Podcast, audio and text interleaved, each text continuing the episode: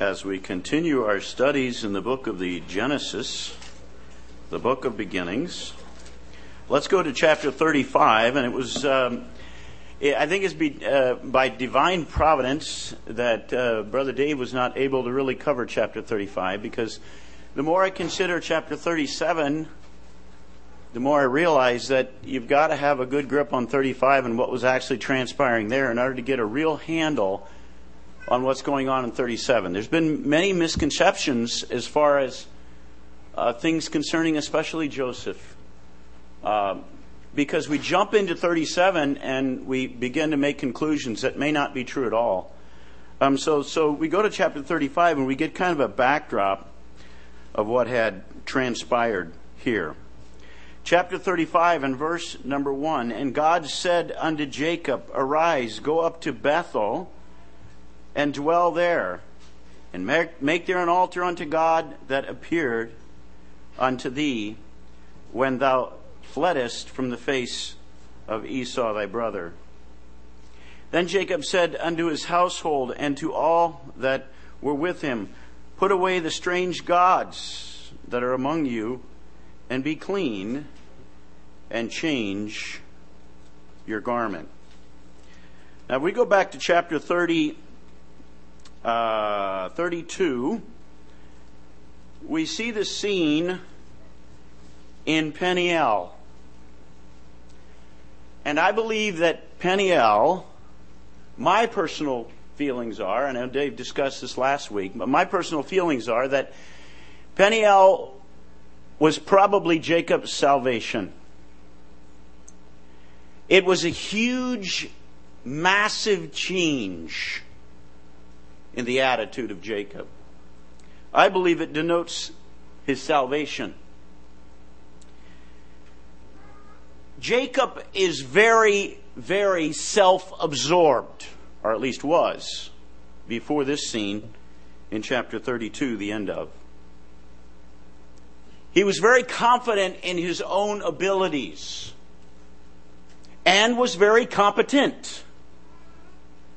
He knew how to get things done. And he was used to doing them on his own. Now, God was about to change all that in a very dramatic way. It says in verse 26 of chapter 32 And he said, Let me go, for day breaketh. Who says?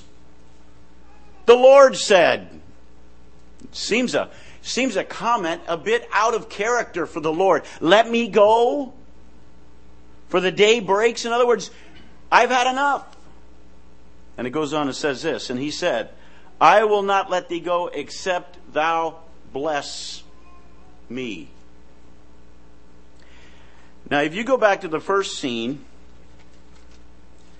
which is at Bethel, where Jacob sees the ladder that comes down from heaven and he sees the angels ascending and descending, and the Lord Jesus Christ is at the top looking down upon this whole scene. And God gives him all these blessings. A tremendous amount of blessing comes his way. And his response is, if, if, in other words, if you do your part, I will do my part. Oh, you see, Jacob had not arrived yet. He was still self absorbed. He was still wanting to be in absolute control of the circumstances. And everywhere he was, God gave him that ability. He controlled the matters when it came to Laban. He controlled matters all the way through his life. God built him up to break him down. And he wasn't ready yet in chapter 32. If, if you, I will, like making a little deal with God, you know. Listen to the blessings God pours on him. He says, and he said, Thy name shall be, verse 28, thy name shall be called no more Jacob, excuse me, I'm in the wrong chapter. Go back to 28. And this is uh, verse 16. And Jacob awaked out of his uh, sleep and said, Surely the Lord is in this place. Uh, excuse me, let's go back up. And it says, verse 13, And behold, the Lord stood above it and said, I am the Lord God of Abraham, thy father, and the God of Isaac, the land wherein thou liest, and thee will I give it, and to thy seed. And thy seed shall be as the dust of the earth, and thou shalt spread abroad the, from the west to the east, and to the north, and to the south, and in thee and in thy seed shall all the families of the earth be blessed. And behold, I am with you, and will keep thee in all places whither thou goest, and will bring thee again into this land. For I will not leave thee until I have done that which I have spoken to thee. And Jacob awaked out of his sleep, and he said, Surely the Lord is in this place, and I knew it. And he was afraid and said, How, dreadest, how dreadful is this place? This is none other but the house of God. And so he called it Bethel. And this is the gate of heaven.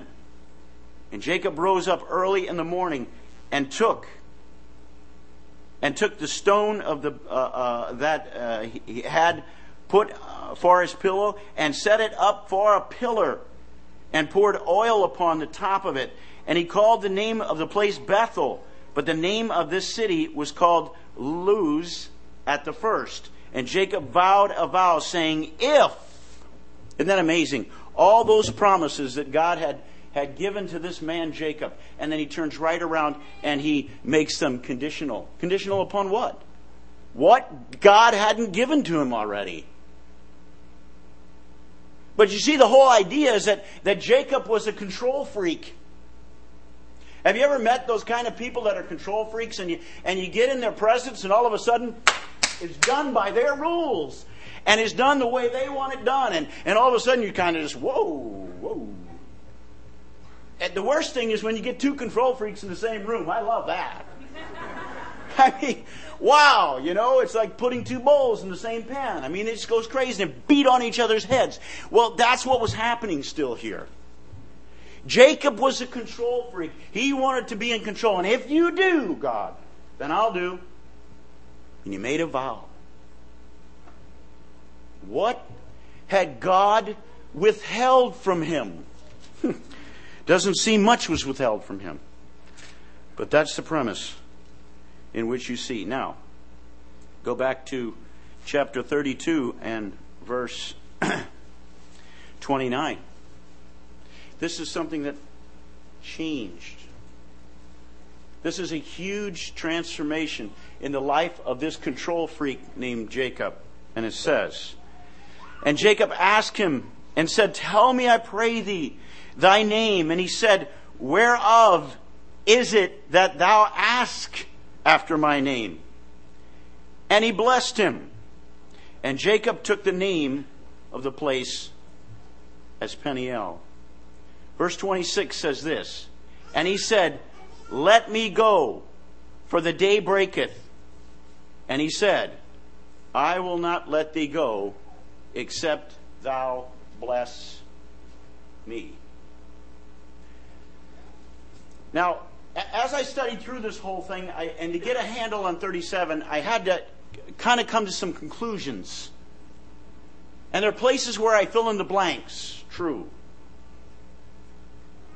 But you see, this self confident man named Jacob who, who seemed to be a doer and get the job kind of done his way. It was done that way.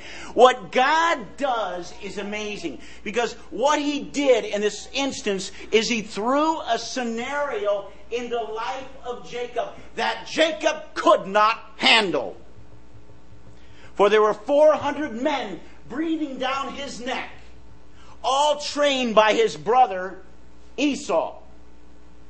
Now, Esau was a man of the woods. And so Esau knew how to hunt. Esau knew how to kill. And Jacob was in big trouble. It was like having 400 Esau's breathing down your neck. You see? So God threw a scenario into the path of this man that he would have to say, Oh, this is beyond me. I can't handle this. And so he grabs on, I can imagine him grabbing onto the legs of the Lord Jesus Christ and holding them for all dear life. And saying, Bless me. Bless me. What was that scene? That was the absolute surrender of a self absorbed, overconfident man named Jacob. He finally surrendered. What he was doing was grabbing onto the legs of the Lord Jesus Christ and acknowledging that I cannot do it anymore. I will not take another step forward without you.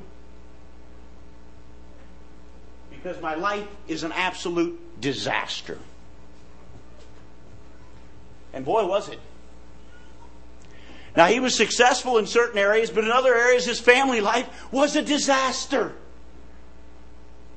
What an awful depiction of a family. Four wives, sons that were barbaric, absolutely out of control, the whole scene. And, and, and here's Jacob, and he wraps his arms around the Lord and he says, Not another step will I go unless I go with you. You know, as, as I contemplated this whole thing, I, I realized in myself that, that there's a good chance that there are believers in the Lord Jesus Christ who have never had a Peniel experience. And I'm convinced that it's coming. You see, what we do is we get used to doing things my way.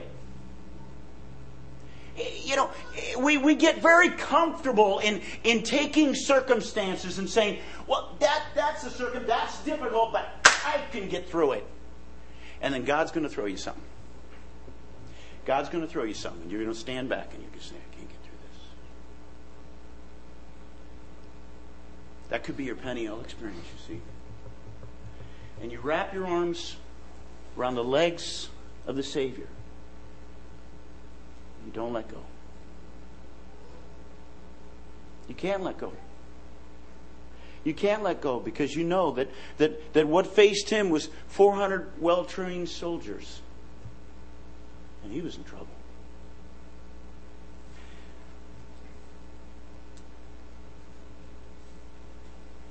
You come to a box and it lays out before, and there are people in the audience. And you come and you look in that box, and you see a loved one, someone who is near and dear that you love, and you look and you see them and they are dead. That's oftentimes a Peniel experience. Because there's nothing you can do. There's nothing you can do. You want to be in control. You want to take the circumstances of the loss of this loved one and you want to just change those circumstances. There's nothing you can do. Well, you see, chapter 35.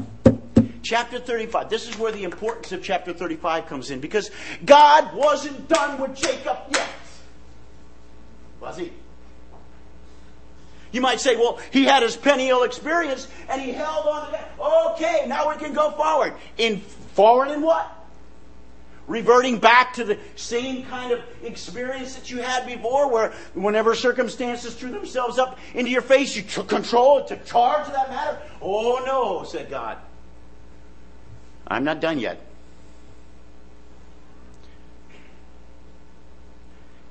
And so we have Jacob. And we have those idols, you see, That's what we read about here. It says in verse number 3 of chapter number 35. It says, And let us rise and go up to Bethel, and I will make there an altar. Uh, excuse me, chapter, uh, verse number 2. And Jacob said unto the house, household, and to all that were with him, Put away the strange gods that are among you, and be clean, and change your garments. You see? It was those gods that, that Rachel had gotten from her father. Oh, as they were going out, she said, Oh, these might come in handy. And so she grabbed off those, those gods. They, they're probably gold and silver, and they were very, very valuable. And she thought, man, these could come in handy. It was an absence of a trust in the living God, wasn't it? She thought, well, I could maybe sell them or something. Uh, we, could, we could make good use of these. And so Jacob says they're gone. Well, something had changed, didn't it? Get rid of the gods. Now, listen to what happens after he gets rid of the gods. It says in verse number three, And let us rise and go up to Bethel, and I will make there an altar unto God, who answers me in the day of my distress, and was with me in the way which I went. And they gave unto Jacob all the strange gods which were in the land, and all their earrings which were in their ears, and Jacob hid them under the oak which was at Shechem. And they journeyed. Now listen to what it says here.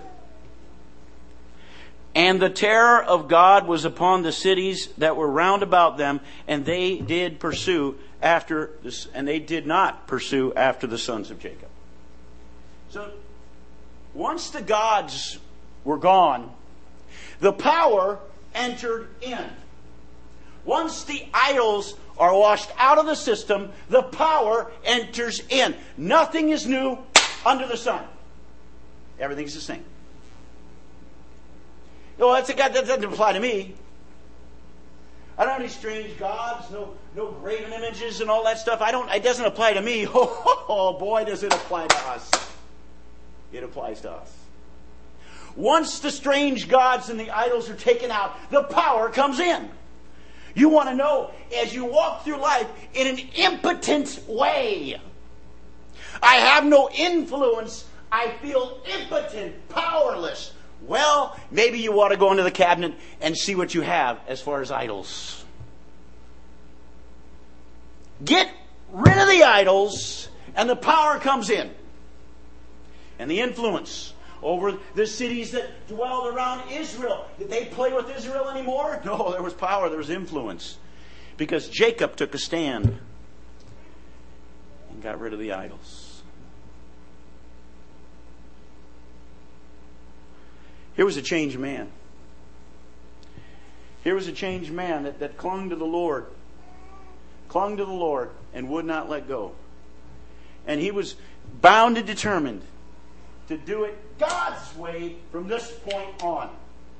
Now, he didn't get a lot of help from his wives or from his children, but he will continue on in God's path. This is what it says. Verse number 7.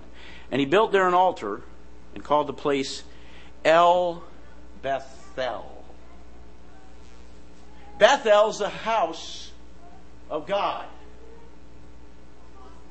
Now, El Bethel is the God of the house. You see, the, the, difference was you can come into the house of God, and we come in and, and we sit down and, and, and, hear a nice sermon and, and praise the Lord, little prayer, little uh, whatever, and, and we feel comfortable. There's no problem. We never come to the God of the house. Oh man, you, you come to the God of the house, and all of a sudden everything changes. You see, Jacob named it Bethel, the house of God. But after he had that experience, it was El Bethel. Now I know the God of the house. What a change. And he walked in that way. And he walked with influence. So everything's rosy. Everything's great from here, man. You, you clung to the Lord You, you, you, you had your Peniel experience. You clung to the Lord, and, and then you went back to Bethel. He should have been in Bethel a long time ago. How many years did he spend with Laban? 20 years wasted. dancing with, with uh, uh, uh, personal gain and wealth and, and all these things. And finally, he's back in Bethel. That's where he needed to be to begin with. But God wasn't done with him yet. It says in verse number 8 But Deborah, Rebecca's nurse, died. Now, why does the Word of God, that's what I asked myself when I was going through this. Why does the Word of God say that? For Jacob's sake. You see, this woman, Deborah, being Rebecca's nurse, was very, very close, like a second mother to Jacob. It's like a second mother. And so when she died, that, that was one of those experiences, just like I, I, I talked about, one of those experiences that, that you and, and all your seeming wisdom and power and insight have no answers for. She died. And then, verse number 16. And they journeyed from Bethel. Now, if you're scratching your head, I'm scratching my head too. He just got to Bethel. He just got to the house of God. He just got to the place where he said, Now I know the God of the house. And, and now he's turning again. Why is he leaving? Please, if anyone knows the answer to that, come to me afterward. Because I'm still scratching my head over that one. But here's what happened. It says in verse number 17, it came to pass when she was in hard labor. This was Rachel with Benjamin. When she was in hard labor, that the midwife said unto her, Fear not, thou shalt have this son also. And it came to pass, as her soul was in departing, for she died, that she called his name Benoni, but his father called him Benjamin the son of my right hand. He overruled. He was she she she named him the son of my suffering. He said overruled. He's the son of my right hand. Now, I want you to try and get the whole the whole picture here the whole scope of what was taking place.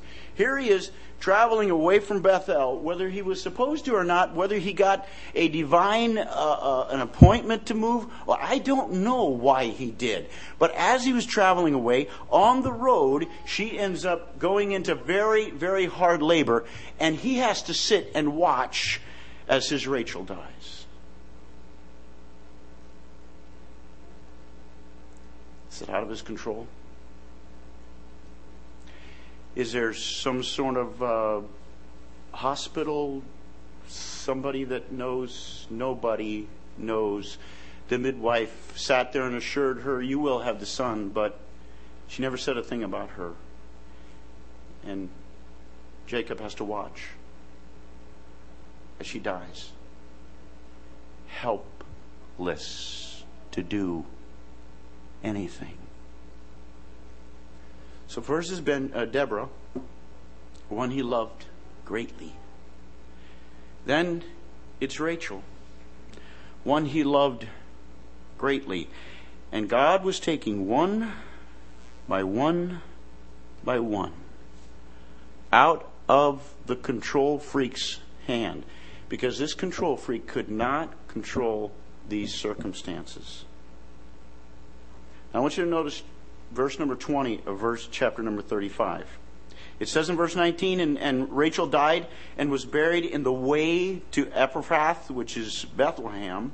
And then it says in verse 20, and Jacob set a pillar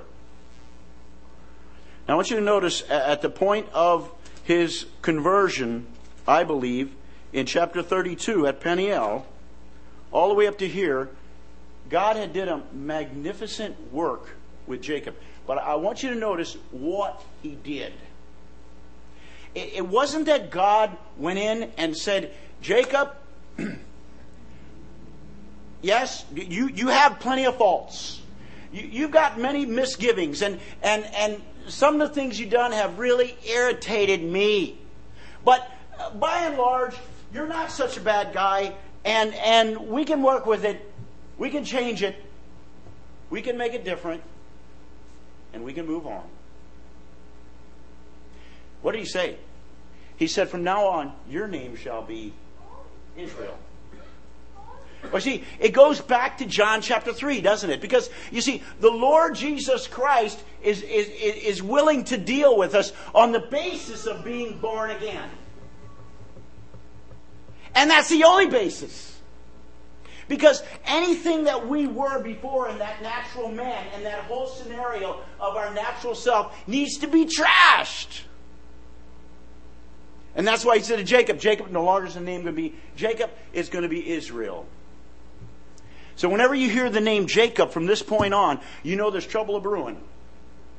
But when you hear the name Israel, you see a man that's walking after the will of God. Told Malcolm this, and I told some others too. It blew me away. Went to a funeral on Thursday night. And uh, the, the, the minister got up and I noticed some very good songs on the, the sheet. It is well with my soul, amazing grace. Wow, this is great. It's going to be good. But I noticed one thing when he went up to the pulpit is he, golly, forgot his Bible. That's not so good. But I thought, well, maybe he's got one of those minds, you know, unlike my own, and he just memorized all the scripture, and he's, he's good by that. So he goes up there, no Bible, no nothing. And he goes about giving us this, uh, this invitation so that people can come and they can say good things about the deceased. I'll be honest, I, I, I don't necessarily advocate such things personally. You see, I talked to this deceased's mother for two years before he died. This is what I got from her. He's a drunk. Cares not for his children. Has put off his wife. Just lives life in a debauchery kind of fashion. And, and, and, and, and I, I, sat there and I listened. And with this in the back of my mind, I don't think it was in the back of everyone's mind in that building, I hope not, but in the back of my mind, as, as his own mother described him, uh, I, I listened as they get up and they come up, and oh, he was just. And, and, and I'm telling you, it was like the second coming of Apostle Paul by the time they got done.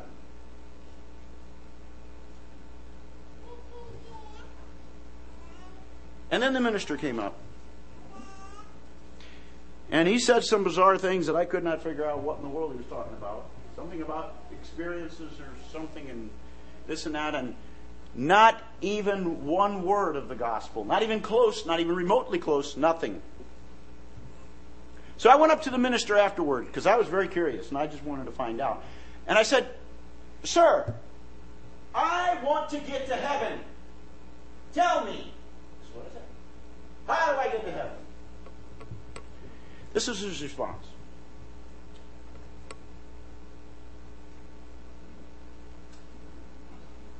Well, you know, that's a good question.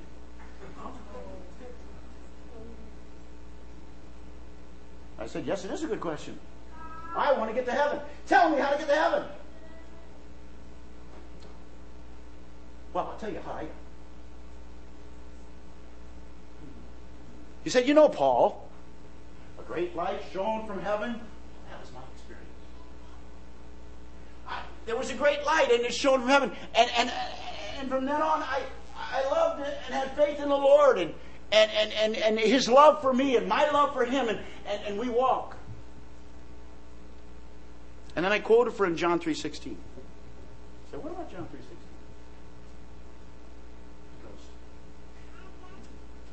Again, a rather bewildered look.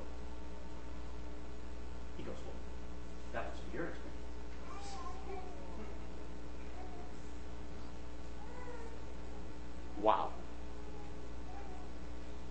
Is there many roads that lead to God?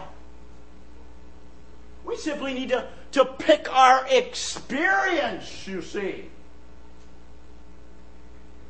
And meanwhile, the only experience that really matters is of the Lord Jesus Christ bleeding and dying for the sins of the world. And he's preaching a false gospel. I have no other way of putting it. You say, well, you're being a judge. You're, you're a judge. I'm not being a judge. It is what it is.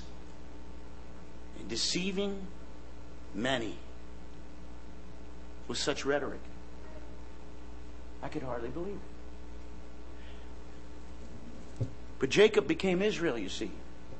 Because God knew that, that can't just alter a few things about you and, and, and kind of cut off some of that dross and, and that, there's a few bad things that I'm, I'm very displeased with, Jacob. And we're just going to chop those things off and, and we're going to make you. Uh, no. We're going to start all over again. And that's exactly what he told Nicodemus.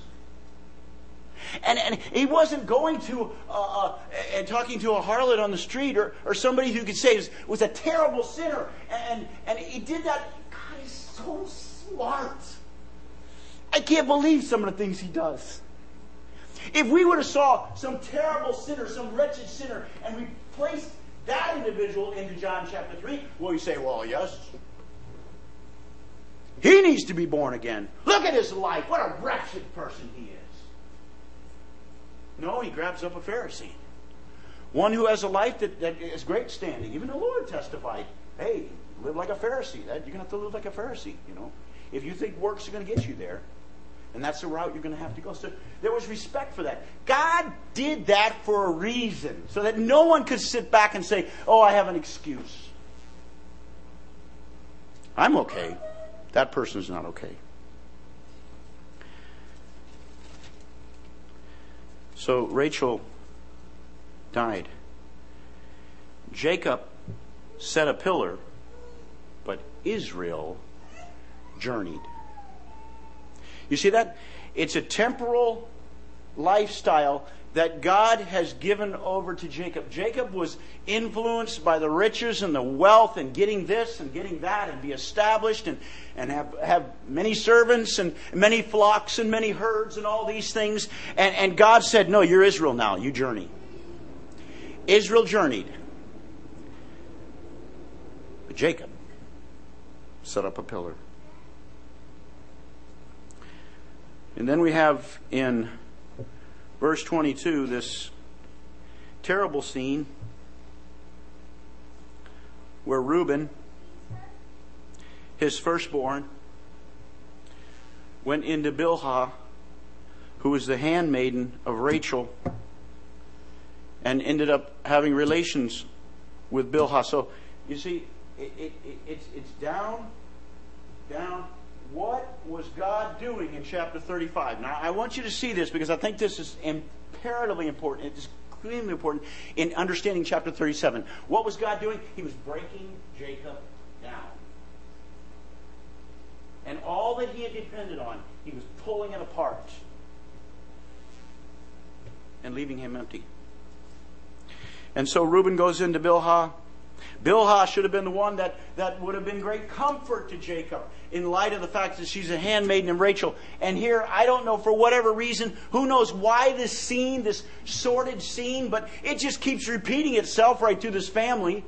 This is the most dysfunctional family I've ever seen in my life. Unbelievable wreckage of sin. And there was only one that recognized it. There were two, probably, that recognized it Jacob and Joseph. Those two. So we have this scene. And then in verse 29, Isaac dies. You say, wait a second. God, God had, he already had his experience. He learned his lesson And he, and he clung to the, the legs of the Lord and in absolute dependence on He learned his lesson. God said, You ain't seen nothing yet. And he begins to take away, take away, take away, and give him experiences like that he and all of his abilities, talents, and gifts could not handle. You see? So his father now is gone. Isaac. Why all this heartache after what would have been the, the, the, the, the very act on the part of Jacob of surrender? Why all the heartache? Because God isn't done with us yet. I've seen in the lives of individuals, and, and, and this is where we've got to be very careful. When we look at someone, we say, oh, that happened and that happened, and all these things are, are, are befalling this individual. Why, he must be in sin. Be careful. Be careful. Maybe not so at all. But Isaac died. It says, And Isaac gave up the ghost and died, and was gathered unto his people, being old and full of days, and his sons Esau and Jacob buried him. There was a unified gathering both Esau and Jacob came together, and they must have hugged one another and kissed one another, and there was actually unity there as they buried their father, Isaac. And then chapter 36, it goes into the generations of Esau. and we're not going to go into chapter 36 because that, it's just a genealogy going through. There are some very interesting things that occur in that particular chapter. But I want you to see the very last verse of chapter 36 says this Esau is the father of the Edomites. And so you have this tension between these two, Jacob and Esau, and this tension continues even into today. It has never ended.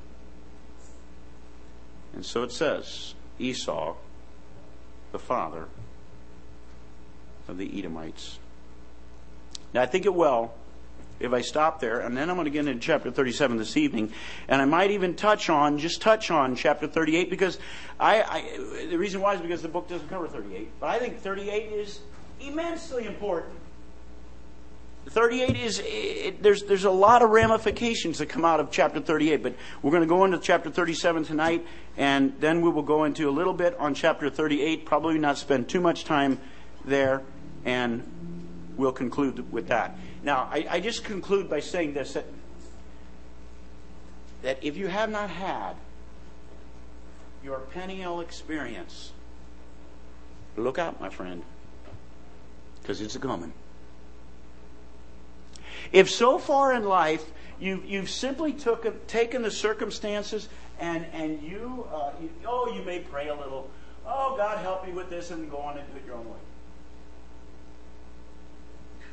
There's going to be a circumstance of which you're going to wring your hands and you're going to grab on to the legs of the Lord and you're not going to let go because there'll be no answers absolutely no answers. Oh, you can go to that that uh, that that that uh, acquaintance's funeral and and you can sit through them and does it rock the soul, you know? But wait till it's your mother or your, your father or your wife or your husband. There's going to be that experience. And when you put your faith and trust in and, and your absolute trust in, in the God of heaven, those experiences can come and they can go with, with an easeability, knowing that one day I'll see that individual in heaven. What a what a day that's going to be.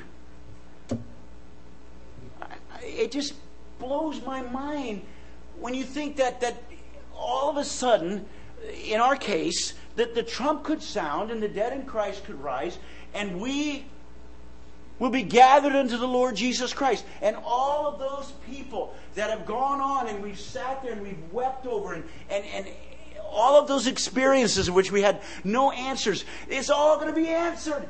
God has the answer. The answer is in the Lord Jesus Christ. He gives life and gives it more abundantly. He died in, in order that we might live, you see. Oh, how I, how I wished for that simple words of the gospel to come out of that minister's mouth, and yet there was nothing. But one thing I learned on this is, I think I've shared this with Justin in the back. I learned something vital. Here was a minister who has a flock, and he does not know the basic tenets of the gospel of our Lord Jesus Christ. So, I concluded. We need to start from base one. We tend to start too high. I'm preaching at myself. This is where I came up with this. I'm starting up here, assuming, assuming that, that there's a basic knowledge of, of the person and work of the Lord Jesus Christ, his death, his burial, and his resurrection. And I, I'm starting here. And I'm losing them. We got to go down. We got to start way down here at the bottom.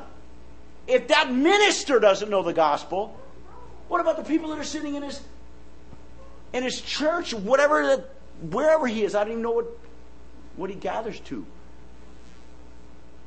We need to start at basics. The Lord Jesus Christ died. He was buried. And on the third day, he rose again. Start there knowing that by his death we have life. And so we'll continue to consider this, chapter 37, this evening as we gather at 6 o'clock. Our God and our Heavenly Father, we come before you in the name of our Lord and Savior Jesus Christ, and we thank you for the Word of God. We recognize the importance of it.